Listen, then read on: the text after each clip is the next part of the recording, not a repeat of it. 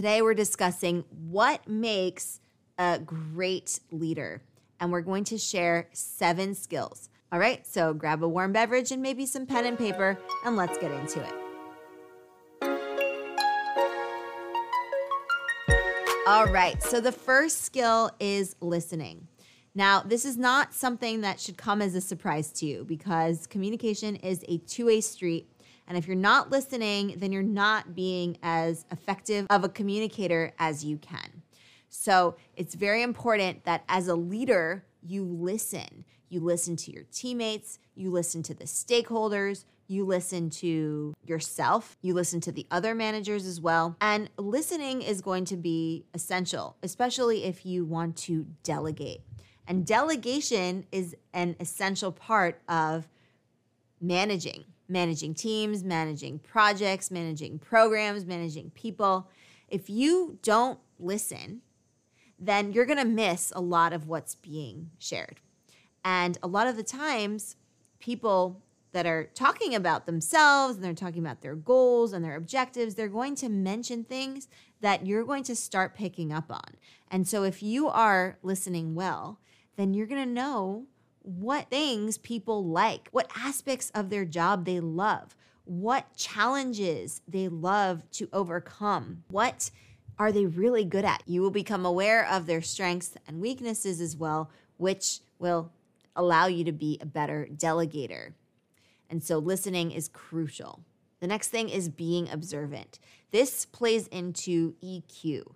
If you are being perceptive and attuned to people around you. You're going to be able to show greater empathy because you're going to sense when someone feels stressed or if they're having a rough day or if they're really excited and happy. You're going to be able to notice that and then act on it. And so this is really important, especially when it comes to empathy, because as a leader, as a manager, you want to lead with empathy. You want to be able to know how to build trust and how to communicate with people. And part of that is through empathy, right? If you are not being receptive to someone's different emotional states, then you might not necessarily be leading with empathy. And that's a major pitfall if you're not doing that because again, if you are avoiding the empathy, then you're not really leading as best you you can. So it's really important to be attuned to the different emotional states, to different things that might be going on, to have your antenna up and being able to be observant will really serve you well because you're going to start noticing things that you might not have if you were just head down, blinders on, and not being aware. Part of what makes a good manager is understanding the different emotions in a room, right? If you are leading a meeting, for example, you can sense what's going on just by observing, just by noticing body language, listening to tone of voice, right? And that ties into the listening as well, as you can see, but really being observant. And so with this, it's about the way someone says something, the way that they're presenting themselves, their actions, their nonverbals, their body language, how they show up to work, right? And so all of the little details that are part of our communication. And if we're not listening or if we're not observing, then we can really very easily miss it. So it's very important to be attuned to that and to be observant. The next one is having an agile mindset. Flexibility is of the utmost importance. You really do need to be flexible because things change. You might be in charge of one thing and then things get moved around, and now you're in charge of more than one thing, or maybe timelines shift around, maybe scope creep happens, and suddenly you are trying to figure out how to get that scope back to where it needs to be, or reframe, or whatever else might be there to challenge you, you need to be able to adapt. So, adaptability, flexibility, these are important because, again, things change. The only thing that's certain is change. So, if we can't roll with the punches, then we have to start being able to adapt. We need to learn how to do that. And so, having this flexible mindset, being agile, being prepared to say, okay, I'm ready to take on whatever challenge I need to to get the job done, or I am happy to retrace and to backtrack and start again, or get back to the drawing board, or say, you know what, I don't have an answer for that right now, but I'm going to find out, or seeking out subject matter experts, right? Not always having the answers, but being prepared to find them, come what may. So, flexibility is key you're going to be going through a lot of changes. Things go through a lot of changes. Processes change, people change. So we really have to be attuned to adaptability and be ready to face it head on. Next, we have creative thinking. So, this really comes into play with problem solving. If you are an creative and an abstract thinker, you are going to be able to problem solve in ways that people hadn't even thought of. And so, it's really about trying to come up with solutions, even if that means speaking them aloud, talking them through with people. In fact, that's encouraged because collaboration is so important when we are leading, right? Collaboration is key. That's what enables us to make an impact, to drive impact at scale, to celebrate the wins, to be a collective unit and really do the job that much better. We do that with others. We are able to do that together, right? There's no I in team. We have to be aware of that, right? So collaboration is part of that. But the critical thinking here, the creative thinking is important insofar as you can find new ways of coming up with solutions to problems that might arise and thinking about what was done in the past, how things are different now, and how to attack that issue now. Get, getting into the state of mind where let's call on this person and that person to help us with this because that person's an expert in this, that person is really good at that, and knowing who to call on and thinking about things with a holistic approach. And, and that brings me to the next skill, which is communicating, but not just any type of communicating. It's about communicating with transparency and authenticity. So, as a leader, you have your own authentic style. You have the types of communication styles that you like to use in different settings. You have the types of communication styles that really have that gravitas when you want to command a room, when you want to collaborate, when you want to be vulnerable, when you want to motivate people. And so everyone has a different way of doing that. But the point here is to be you.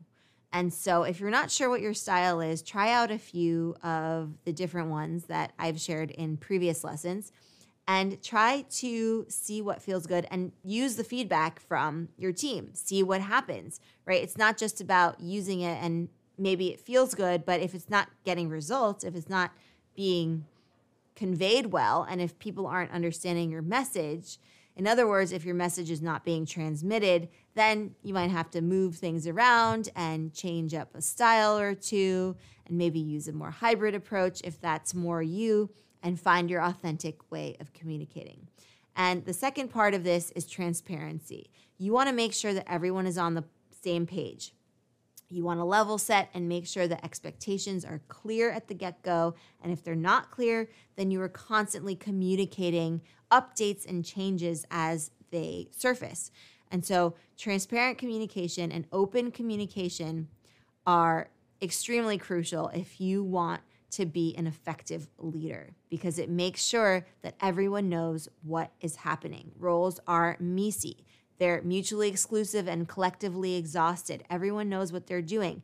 And the way to do that, one of the ways to do that, is yes, through delegation, which is important, and we touched upon it earlier, but also making sure that you're transparent about what roles need to be filled, who needs to do what, what needs to be done, what you're doing, where you are in the project, what the feedback is from stakeholders, what part of the iteration process you are on, what needs to happen in the next sprint and so on and so forth. So, really, a lot to think about with communication, but think of it as the two I mentioned two things authenticity and transparency. And with that, you're going to start seeing your communication become even more effective as a leader. Next, we have rapport building. Rapport building is essential for creating that bond with people, for creating that trust. And that is very important with teams and with leaders and with managers and with being able to lead a team. Because if there is no rapport, then there's no trust. And then the team is not going to be strong and there are going to be issues. So we really want to be able to build rapport. So that means building the relationships. That means building the team. That means showing people that you appreciate them and you care about them and that you're going to fight for them and that you're going to stick your neck out for them, right? Because that's what a leader does. You take accountability and you take ownership and it's not any one person's fault if there's a snafu or a hiccup in the system you take ownership, you take accountability for something like that, and you work on it together as a team. So if you know if you, there's a situation where people are not motivated, well, it's on you to help create that shared vision with them and help get them excited about something, right? Because nobody really wants to be working on something they are not they're not interested in or they don't like or they're not motivated about. So, helping them understand what that is and trying to find a good fit and having them get more motivated is a great way of showing them that you are building rapport because you're taking interest in them, you're concerned about what they're interested in, you're appreciating them for all they are and all that they do, and you're showing them that you are coming from a place of trust.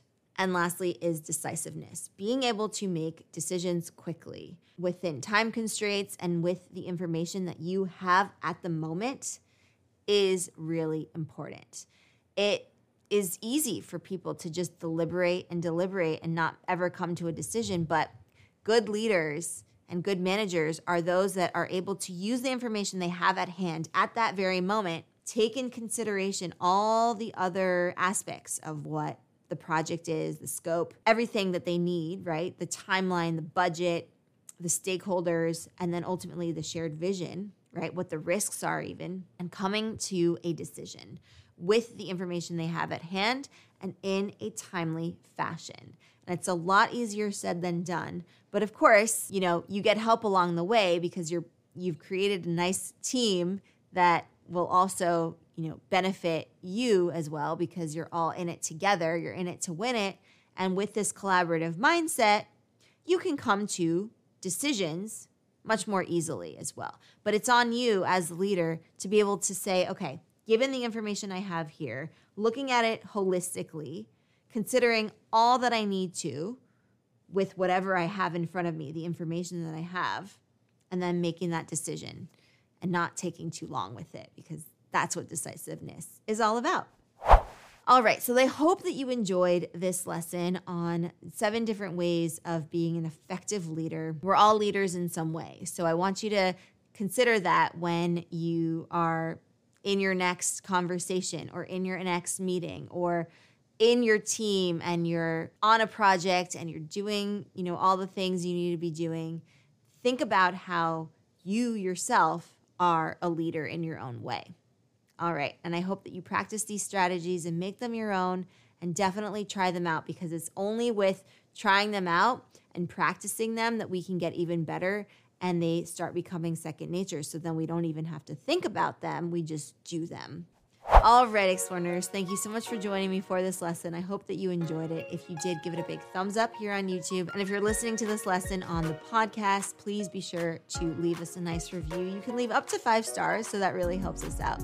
We really appreciate it. And if English is not your first language and you want to improve your English language and communication skills, then definitely be sure to check out our other YouTube channel and podcast, Advanced English and you can find that wherever you listen to your podcasts and also here on YouTube. And we also have a website. Check that out. It is advancedenglish.co.